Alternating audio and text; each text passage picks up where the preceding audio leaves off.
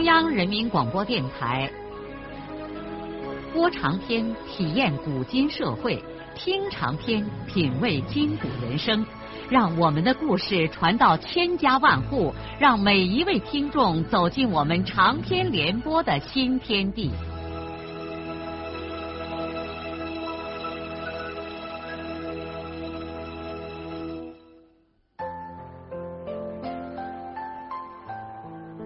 听众朋友，请继续欣赏荣获茅盾文学奖的、由中国文联出版社出版的路遥的长篇小说《平凡的世界》，由李野墨演播。第三天晚上，他睡下的时候，整个身体像火烧一样的疼。他在睡梦中渴望能有一种冰凉的东西来扑灭他身上的火焰。他梦见下雨了，雨点滴答在他滚烫的脸庞上。一阵惊喜使他在睡梦中醒了过来。真怪呀！他感觉到自己脸上真有几滴湿淋淋的东西。下雨了，可是他是睡在窑里，雨怎么可能滴在脸上呢？他睁大了眼，发现他旁边的一个石匠正光着屁股往被窝里头钻。他感到一阵的发呕，赶忙用被子擦了擦脸。他知道这是那个撒完尿的石匠从他身上跨过的时候，把剩下的几滴尿淋在了他的脸上。没有必要发作，懒工汉谁把这种事儿当一回事儿？于是他又蒙住脸，很快又睡得什么都不知道了。三天过去了，孙少平尽管身体疼痛难忍，但他庆幸的是，他还没有被主家打发，他闯过了这第一关。以后紧接着的日子，一切都没有什么变化，他继续咬着牙，经受着考验。这样的时候，他甚至没有考虑他为什么要忍受如此的痛苦，是为那一块五毛钱吗？可以说是，也可以说不是。他认为这就是他的生活。晚上，他脊背疼得不能再搁到褥子上了，就只好趴着睡。在别人都睡着了的时候，他就用手把后面的衣服撩起来，让凉风抚慰他溃烂的皮肉。这天晚上，当他就这样趴着睡觉的时候，忽然感觉有人在轻轻的摇晃他的头，他吃了一惊，睁开眼，看见他旁边蹲着一位妇女。他在睡眼朦胧中认出来，这是书记的老。他赶紧把背后的衫子撩下去，遮住了自己的脊背。书记的老婆轻声的问他：“你原来是干什么的？”“我……我一直在家里劳动。”书记的老婆摇了摇头：“不是，你就照实说。”少平知道他瞒哄不住这位夜访的女主人了，只好把头扭向一边说：“我原来在村子里教书。”书记的老婆半天没有言传，后来听见他叹了一口气，就离开了。少平再也不能入睡。他透过洞开的长口窑，望着天上那轮明月，忍不住眼里涌上了两团泪水。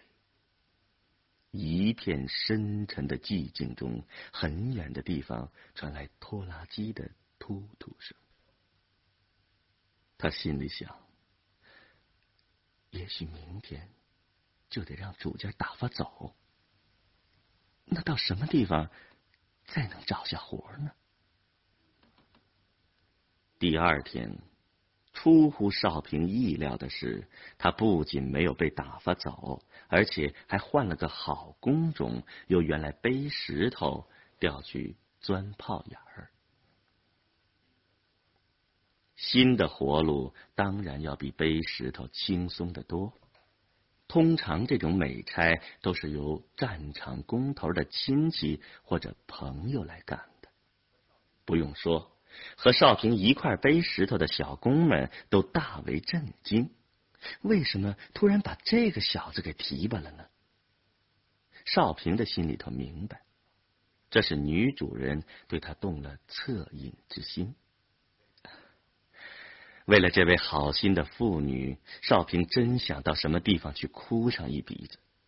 对他来说，换个轻活干当然很好，但是更重要的是，他在这样严酷的环境中，竟然也感觉到了人心的温暖。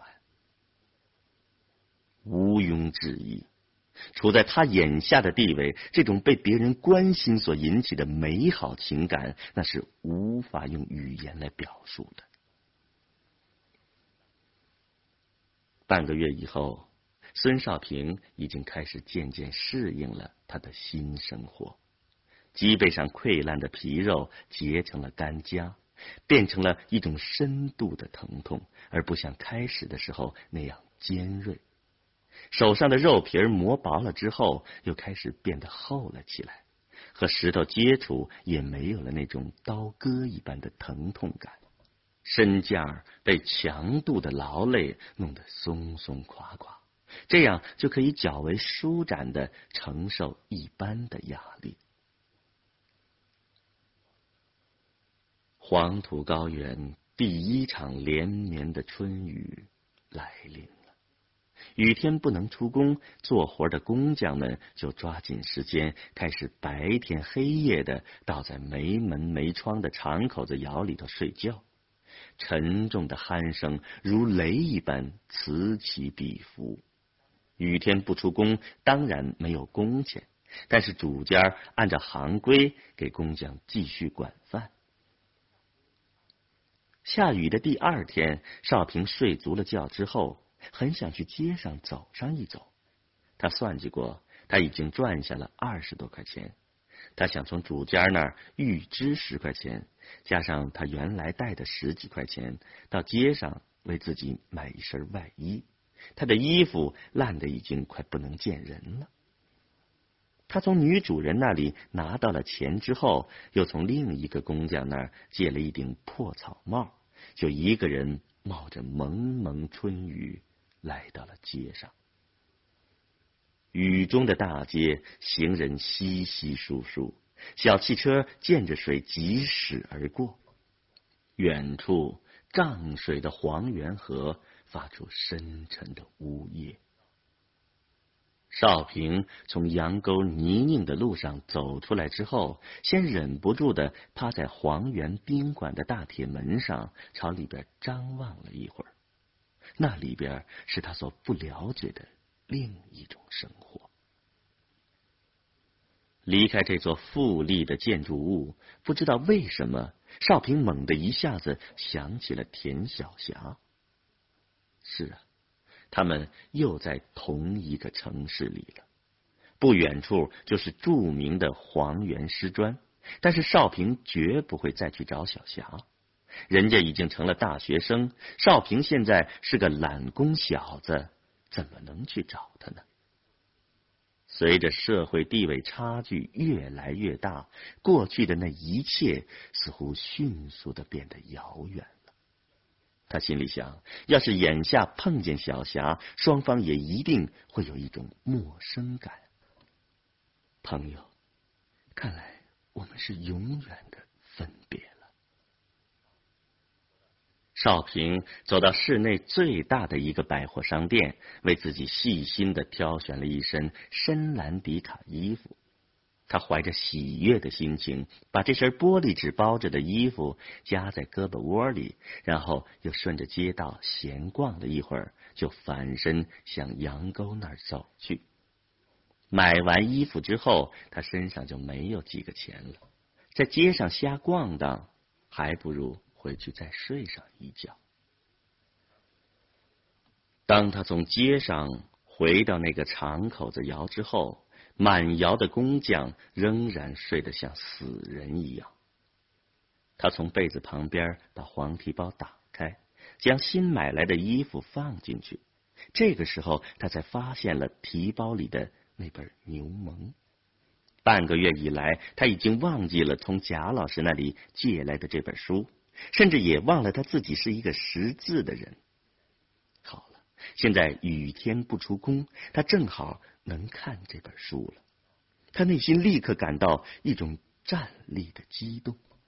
他很快的倒在自己的一堆烂被子里，匆忙的打开了这本书。再说，在这短短的一个多月的时间里，孙少安的烧砖窑就出了四窑砖，每窑七千块，四期两万八千块砖。除过运费、煤费和毛收入百分之十的税纳过之后，每块砖净得利二分五厘，算一算，一家伙就赚下七百多块钱。目光远大的孙少安政策一变，眼疾手快，立马见机行事，抢先开始发家致富了。黑烟大冒的烧砖窑是多么让人眼红啊！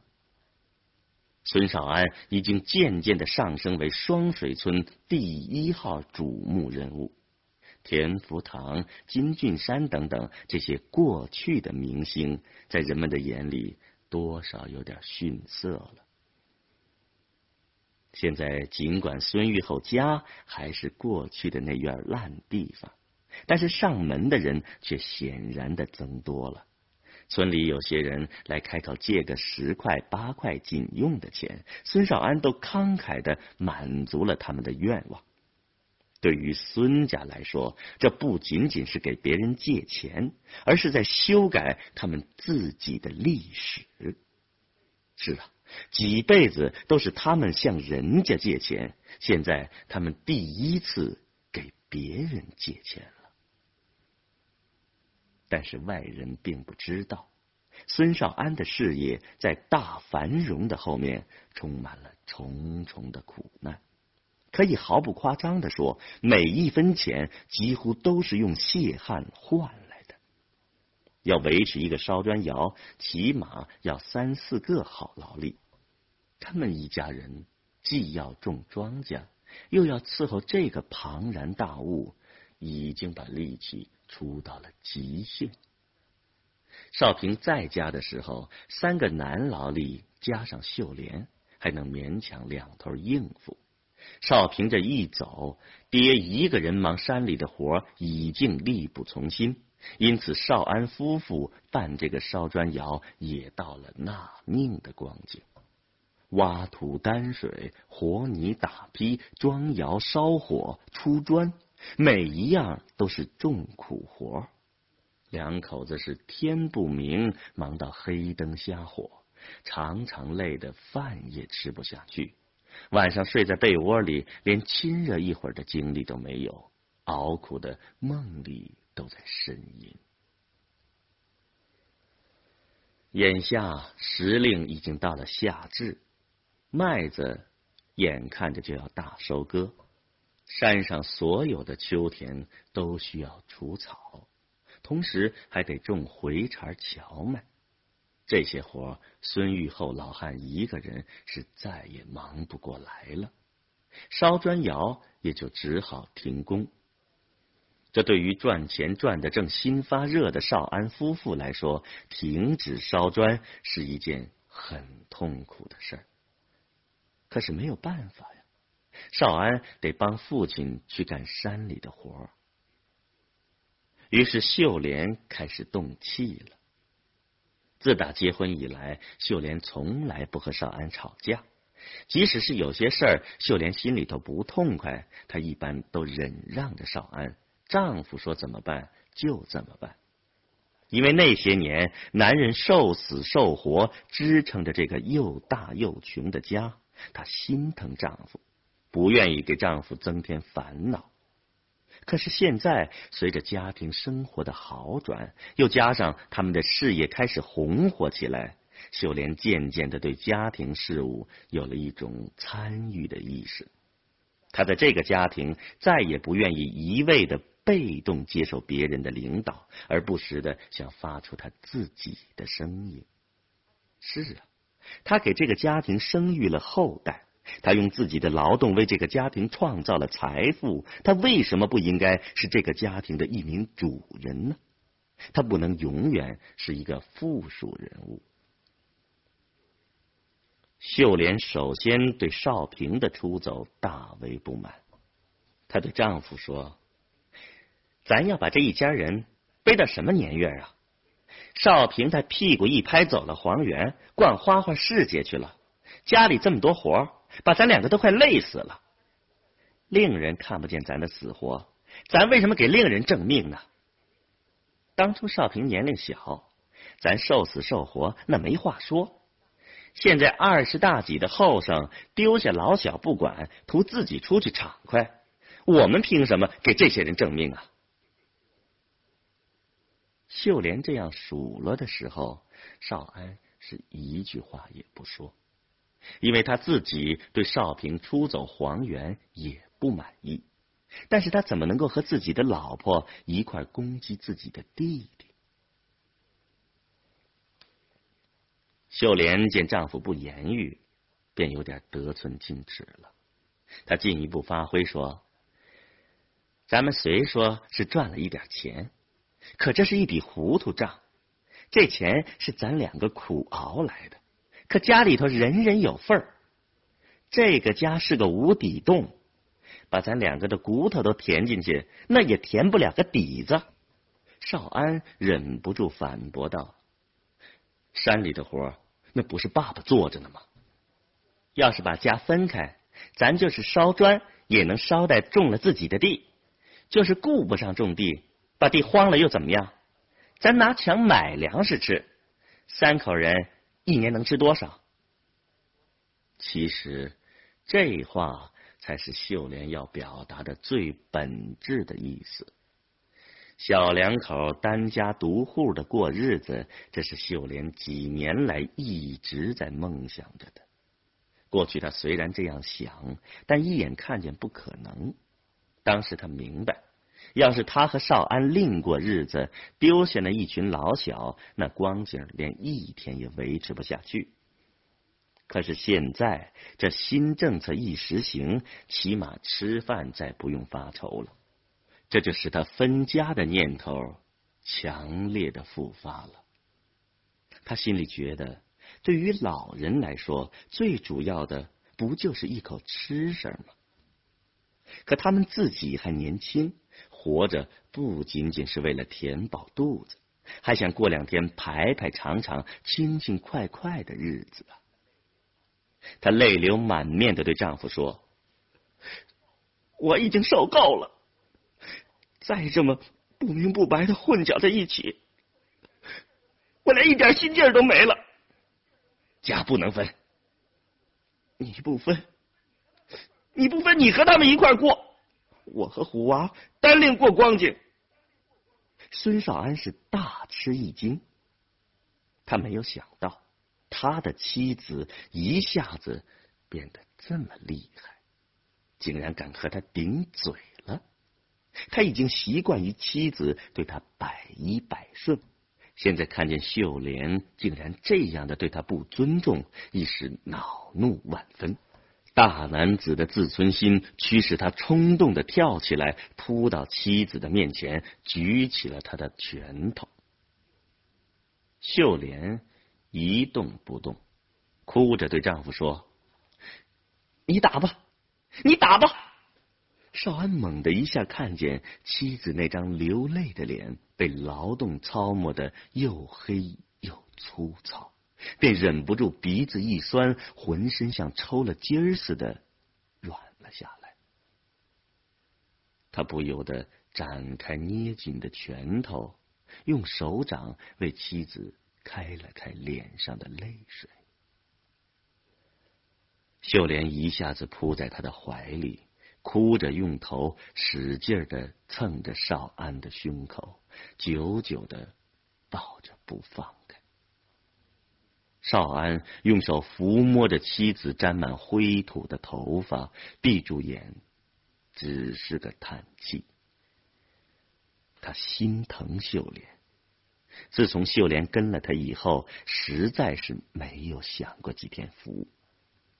穿打补丁的衣服，喝稀汤饭，没明没黑的在山里头劳动。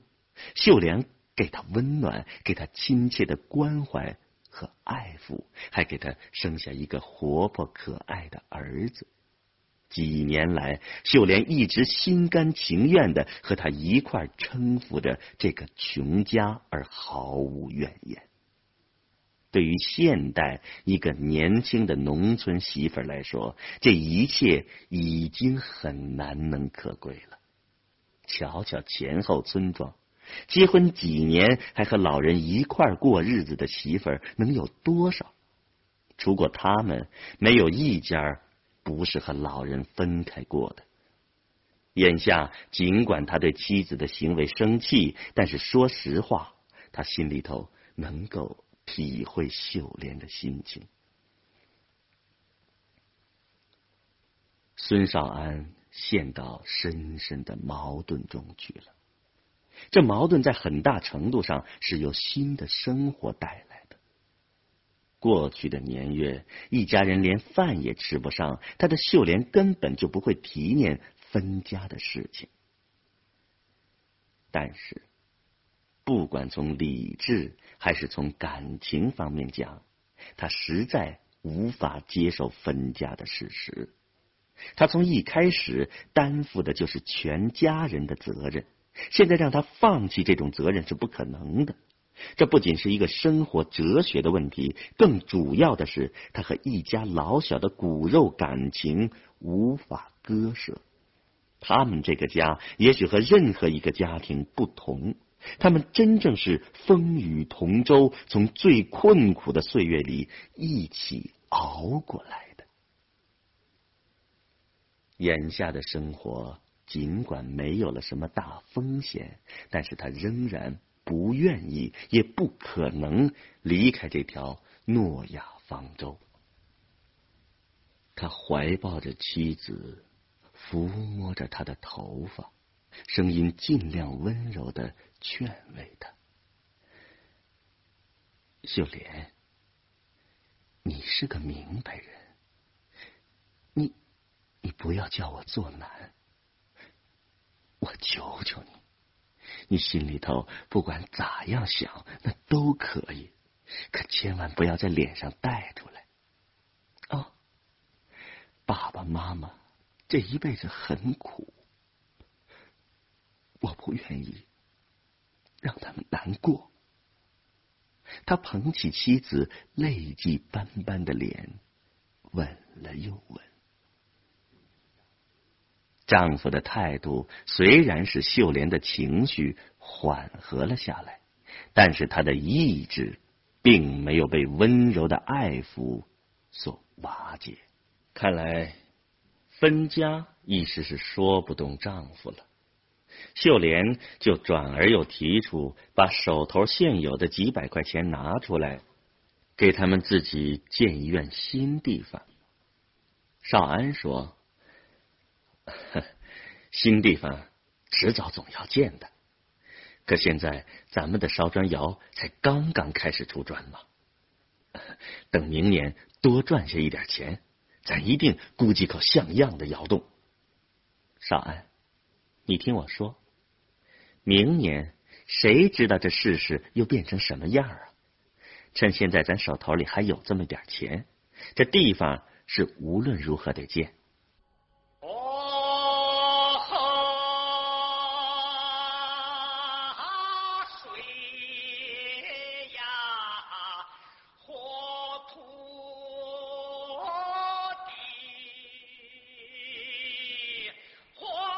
的长篇小说《平凡的世界》，今天就播送到这里。